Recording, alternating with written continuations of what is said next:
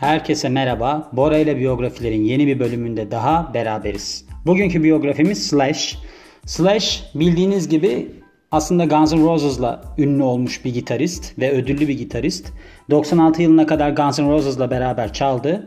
Ondan sonra gruptan ayrıldı ve pek çok solo çalışması oldu. Blues mesela grubu kurmuşluğu var. Velvet Revolver'ı kurdu. Bununla beraber e, pek çok sorunlar da yaşadı tabii ki. Özellikle uyuşturucu kaynaklı ve içki kaynaklı olarak. Onlara kısaca, kısaca bir bakış atacağız. Şimdi öncelikle isminden başlayayım. İsmi neden Slash? Ben bunu çok merak etmişimdir her zaman. Yani bu adamın kendi ismi yok mu diye.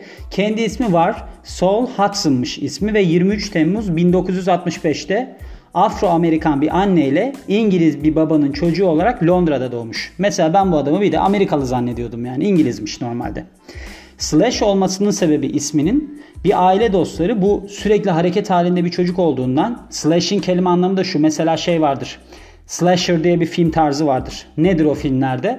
Adam böyle elinde bir bıçakla girer, sağ solu biçer, onu bunu yaralar falan öldürür. Öyle bir tarz vardır. O slasher işte böyle çok ani darbeli hani vücutta böyle açan hani kılıçla, bıçakla bilmem nereye vurma şeyi var ya hızla. O işte slash oradan geliyormuş. Bu çok hızlı hareket eden bir çocuk olduğu için bir aile dostu demiş ki ya bunun ismi slash olsun. O yüzden e, öyle bir hikayesi var Slash'in. Bunu öğrendiğim iyi oldu mesela. Bunu ben hep merak ederdim. Şimdi 5 yaşına gelene kadar babasıyla beraber İngiltere'de kalıyor ve ardından Los Angeles'a taşınıyor. Annesinin yanına taşınıyorlar babasıyla beraber. Ve birkaç yıl sonra da anne ve babası Slash'in her ünlü kişinin olduğu gibi ayrılıyor. Çünkü ön koşullardan bahsedersek ne vardı? Burada biraz sıra dışı bir durum var tabii ki de. Akrep burcu olmak, ünlü olmaya giden yolları açıklıyorum. Akrep burcu olmak, anne babasının problemli bir aile hayatının olması. Şimdi ben bu ikinci maddeyi tamamlayamadığım için, bizimkiler hep beraber oldukları için ben ünlü olamadım. Yani ben mesela biyografilerden bunu anladım ki evet. Slash de bu durumdan dolayı bir problem çocuk haline gelmiş ve okul olan ilgisini falan kaybetmiş. Üçüncü koşulda bu olabilir. Üçü, üçüncüyü de ben tamamlayabilirdim aslında da annem çok ısrar etti. Sonra ben master bile yaptım yani öyle söyleyeyim. Okul olan ilgisini kaybetmiş ve BMX yarışlarına katılmış. Şu bisikletler anladığım kadarıyla hani vardı ya böyle hareket bisikletleri. Onların yarışlarına katılmaya başlamış. 14 yaşında da gitara merak sarıyor bu. Nasıl oluyor bu iş? Gitar çalmayı o kadar çok seviyor ki günde 12 saat boyunca pratik yapıyor. Bakın başarıya giden yol görüyorsunuz. Hiç öyle kafasına göre olmuyor. Ve 1981 yılında da ilk grubu olan Tidus Sloan İngilizce telaffuzla okuyayım. Tidus Sloan'a katılıyor. Ve turneye çıkmak için liseyi hepten bırakıyor. Zaten okul olan ilgisini kaybetmişti biliyorsunuz. Ondan sonra diyor ki aman yeter bu kadar. Şimdi bunun devamında tabii ki Guns N' Roses'la tanışması var. Sonraki 4 sene boyunca işte ya mesela bir kendi grup kuruyor ya bir gruba katılıyor bu Slash. Ve bunların arasında da aslında bu katıldığı grupların arasında Hollywood Rose var. Bu grupta da ne özelliği var bu grubun? Axel Rose ve Izzy Stradlin var bu grupta. Grup dağılıyor, devam etmiyor. Ama 1985 yılında Rose ve Stradlin, bu Stradlin de ne kadar zor bir soyadı. Stradlin, ben Axel Rose'un biyografisini yaparken de bu adamda zorlanmıştım. Diyor ki bu iki kişi biz diyor yeni bir grup kuracağız. Adı da Guns N' Roses olacak. Katılmak isteyip ister, ister mi diye soruyorlar. Düşünebiliyor musunuz hayattaki kırılma noktalarını bu arada? Yani siz bir tane bir gruba giriyorsunuz mesela. Onlardan iki tanesi diyor ki ya biz böyle bir şey yapacağız falan. Şöyle diyebilirsin ya. Yok sağ olun arkadaşlar ya ben kendim takılmayı düşünüyorum. Hani egonun öne çıktığı bir durum yaratarak. Sonra da Guns N' Roses oluyor filan. Mesela biliyorsunuz bu şeyde var. Ee, yanılmıyorsam Oasis'te öyle bir durum var. Bunlar daha meşhur olmadan önce bunların bir bateristi var. O baterist bir türlü çalamadığı için gruptan atıyorlar sonra grup patlıyor. Ve o bateriste sorduklarında şey diyor baterist. Her sabah kalktığımda bununla uyanıyorum ben. Ne kadar büyük bir travma. Aynı şekilde mesela Geleceğe Dönüş filminde Michael J. Fox'un rolünü başkası oynuyormuş. İki hafta oynadıktan sonra yapımcılar yemekhanede çıkıp demişler ki sen bu rolü istediğimiz komiklikte oynayamıyorsun. Onun için senin işine son veriyoruz. Biz başkasıyla çalışacağız. Travmaya bakar mısınız? Yani adam o kadar sinirlenmiş ki herhalde duruma. Onun bir şeyi vardı. Ee, geleceğe dönüşün bir anniversary gibi bir şey vardı. Orada çıkmamıştı bile röportaj vermeye. Ben de olsam sinir olurum yani. Neyse Allah'tan böyle bir şey başımıza gelmedi şimdiye kadar diyerek geçiyoruz bu konuyu da.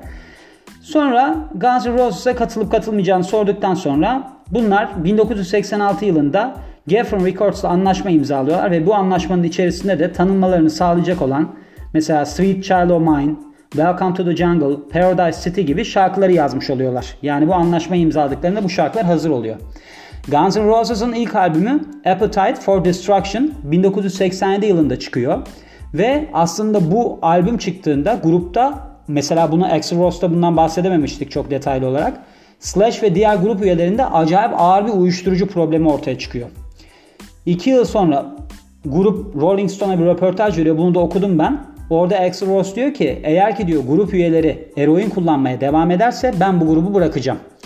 İşte onun için her zaman tartışmada iki tarafı da dinlemek gerekir. Mesela Axl Rose'un biyografisini çevirdiğimde adam işte kendi inzivaya çekiliyordu bir şeyler oluyordu filan ama her şeyin bir arka planı var. Bakın adam ne kadar dertliymiş. Ben üzüldüm vallahi. Çevirirken ağladım biliyor musunuz?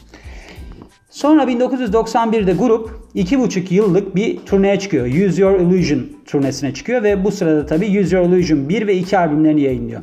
Bu albümler Billboard listelerinde 200 listesinde hatta sırasıyla ikinci ve birinci sırada yer alıyor. Ama grup artık hani havası kalmıyor grubun. Güç kaybetmeye başlıyor. Ve ardından da Izzy Stradlin grubu birdenbire bırakıyor. Ardından da o bıraktıktan sonra The Spaghetti Incident isimli punk ve glam rock derlemelerinden oluşan sonraki albümleri çıkıyor. Ama bu albüm diğerlerine göre çok zayıf kalıyor. Öyle eleştiriler alıyor yani. Coverlardan oluşuyormuş bu albüm. Ben neyin cover olduğunu pek anlayamadım. Çünkü ben dinlemem yani o tarz. Bilmiyorum artık cover mıdır nedir ama güzel değil dinledim. Hoşuma gitmedi. Hani dedim ya biyografiyi çevirirken hep dinliyorum arkada diye. Slash'in grupla beraber gerçekleştirdiği son performans 17 Temmuz'da 1993'te oluyor ve bu da zaten çok uzun süren bir sessizliğin ardından geliyor. 1996 yılında ise artık grubun bir üyesi olmadığını açıklıyor. Şimdi burada tabi ayrılmasına herkes diyor ki Axl Rose'la sanatsal olarak bir çatışma yaşadılar. İşte bir türlü şarkılar hani istedikleri gibi olmuyordu. Aynı görüşte olmuyorlardı filan diyor. Ama e, bu adam 2007 yılında mıydı? Bir biyografi yayınlıyor. Yani kendisinin biyografisi var. O biyografide şunu açıklıyor.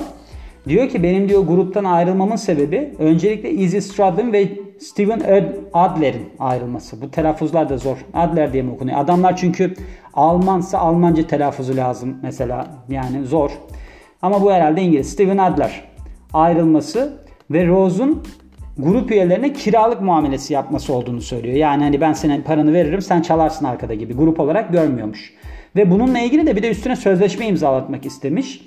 Ek olarak da turne sırasında bu Rose'un biliyorsunuz ben anlatmıştım Axl Rose'un sahnede manyak manyak hareketler yapıyor yok bırakıyor gidiyor bir şeyler yapıyor diye. Önceki biyografileri dinlediyseniz bilirsiniz. Ee, burada da en büyük sorunlarından bir tanesi gruptan ayrılmasına sebep olanlar olan sebeplerden bir tanesi de sürekli konser programının şaşması. işte fazladan sahnede kalmaları falan filan. Ondan bahsediyor. Bir otobiyografisinde bunu söylüyor yani. Ee, ama Slash gruptan ayrıldıktan sonra 20 yıl sonra Mart 2016'da 21 şehirden oluşan bir turneye çıkıyor grup. Guns N' Roses. Bunu da anlatmıştım zaten daha önceden. Hatta 2017 yılında bakıldığında en çok gişe yapan turnelerde 3. sırada mıydı neydi öyle bir şeydi. Yani bayağı tutan bir turneye katılıyor. Sonraki projelerine gelelim. Sonraki projeleri bu turne bittikten sonra Slash aralarında e, Slash Snake Pit ve bir blues cover grubu olan Slash Blues Ball adlı iki tane grup kuruyor. 2003'te övgüyle karşılanan bir grup kuruyor. Velvet Revolver. Ben bunu da dinlemiştim. Hiç de beğenmemiştim. Hatta böyle kırmızı ağırlıklı bir klibi çok zayıf bir vokalleri vardı. Sesi iyiydi adamın. Ben pek beğenmemiştim yani. Ya bu adamın zaten hani biliyorsunuz Slash bence kendinin önde olması gereken bir adam. Yani bence kendisi şarkı söyleyip gitar çalmalı. Hani eroin manlığını falan bilmem de. Çünkü adamın görüntüsü çok ikonik o kafasındaki şapkası, uzun saçları, ağzında sigarası bilmem. Adam tipli mi tipliz mi onu bile anlayamıyorum yani. Fizikli mi fiziksiz mi onu da anlayamıyorum. Böyle öne açık bir yeleği vardı hatta. Hangi klibindeydi o? Bir tanesinde böyle bunu biliyorsunuz gitar riffleri çok meşhur. Öyle o gitar rifflerini atarken bir klipte kendine yer verilirdi. Hatta 95 galiba MTV Michael Jackson'la beraber bunun bir e, ödül töreninde çıkmışlığı vardı sahneye. Michael Jackson indirmeye mi çalışıyor sahneden ne yapmaya çalışıyor onu da anlayamadım ama çok iyi bir performanstır. 95 MTV e, Video Music Awards yazın şeyde YouTube'da. Michael Jackson yazın göreceksiniz. Adamın yani kendisinin ön planda olması lazım bence hani. Böyle çok zayıf bir adam bir de Velvet Revolver'a koyunca olmadı o yani. Benim hoşuma gitmedi. Ve 2008 dediğime gelerek 2008 ve 2012 yıllarında iki tane de solo albüm yayınlamış. Bakın aklın yolu bir yani adam çünkü öyle. Böyle yaşsız adamlar var zaten. Mesela şimdi baktım ben biraz gıdısı mıdısı çıkmış ama işte öyle çılgınlık yakışıyor çoğu kişiye. Kişisel yaşamına bakalım. Slash model aktris Rene Soran Rene Soran'la 1992'de evlenmiş ve 97'de boşanmış. Ve doğal. 2000, 2001'de Perla Farrell'la evlenmiş ve iki çocukları olmuş. 2010 yılında boşanma davası açmış fakat iki ay sonra barışmışlar. 35 yaşında uzun yıllar kullandığı uyuşturucu ve alkole bağlı olarak kardiyomiyopati miyopati pardon miyopati diyorum. Kardiyomiyopati. Miyokas demek zaten. Kardiyo kalp falan. E, bu da şey demek. E, kalp yetmezliğine bağlı olan kalp kasındaki bir bozukluk. Yani kalp kasınız bozuluyor ve kalp yetmezliğine sebep oluyor. Adamlar bunu e, teşhisini koyduktan sonra diyorlar ki senin birkaç haftalık ömrün kalmış. Ona göre yaşa filan gibi. Sonra bir tane defibril, defril, defibrilatör, o defibrilatör implante ediliyor. Yani o yerleştiriliyor ve o şekilde hayatta kalıyor. 2006 yılından beri herhangi bir uyuşturucu, içki filan kullanmıyormuş. Öyle bir açıklama yapmış. Ve otobiyografisini yayınlamış işte. Daha önceden de bahsettiğim gibi 2007 yılında. Otobiyografinin adı da Slash. Yani zaten bu tip adamların tabii ki otobiyografilerin adının kendi olması lazım. Başka bir şey koysa kimin olduğu anlaşılmaz. Gördüğünüz gibi böyle güzel bir hayatı olmuş. Yani uyuşturucu falan kullanmasaymış çok iyi olurmuş ama bilmiyorum ya. Yani sanatın öyle bir şeyi olması gerekiyor galiba. Hani biliyorsunuz mesela John Lennon'lar işte e, o zamanki bütün rock yıldızları diyebiliriz. Hepsi bir LSD bağımlısıymış. Jim Morrison aynı şekilde. İşte yaratıcılığı beslediğini falan düşünüyor da düşünüyorlar da yani belki de onlar için öyleydi. Telef olup giden çok insan vardır diyorum. Ve bugünkü biyografimizi bitiriyorum. Ben Bora Demircioğlu. Bugünkü biyografimizde dinlediğiniz için teşekkür ederim. Yeni bir biyografide görüşmek üzere. Hoşçakalın.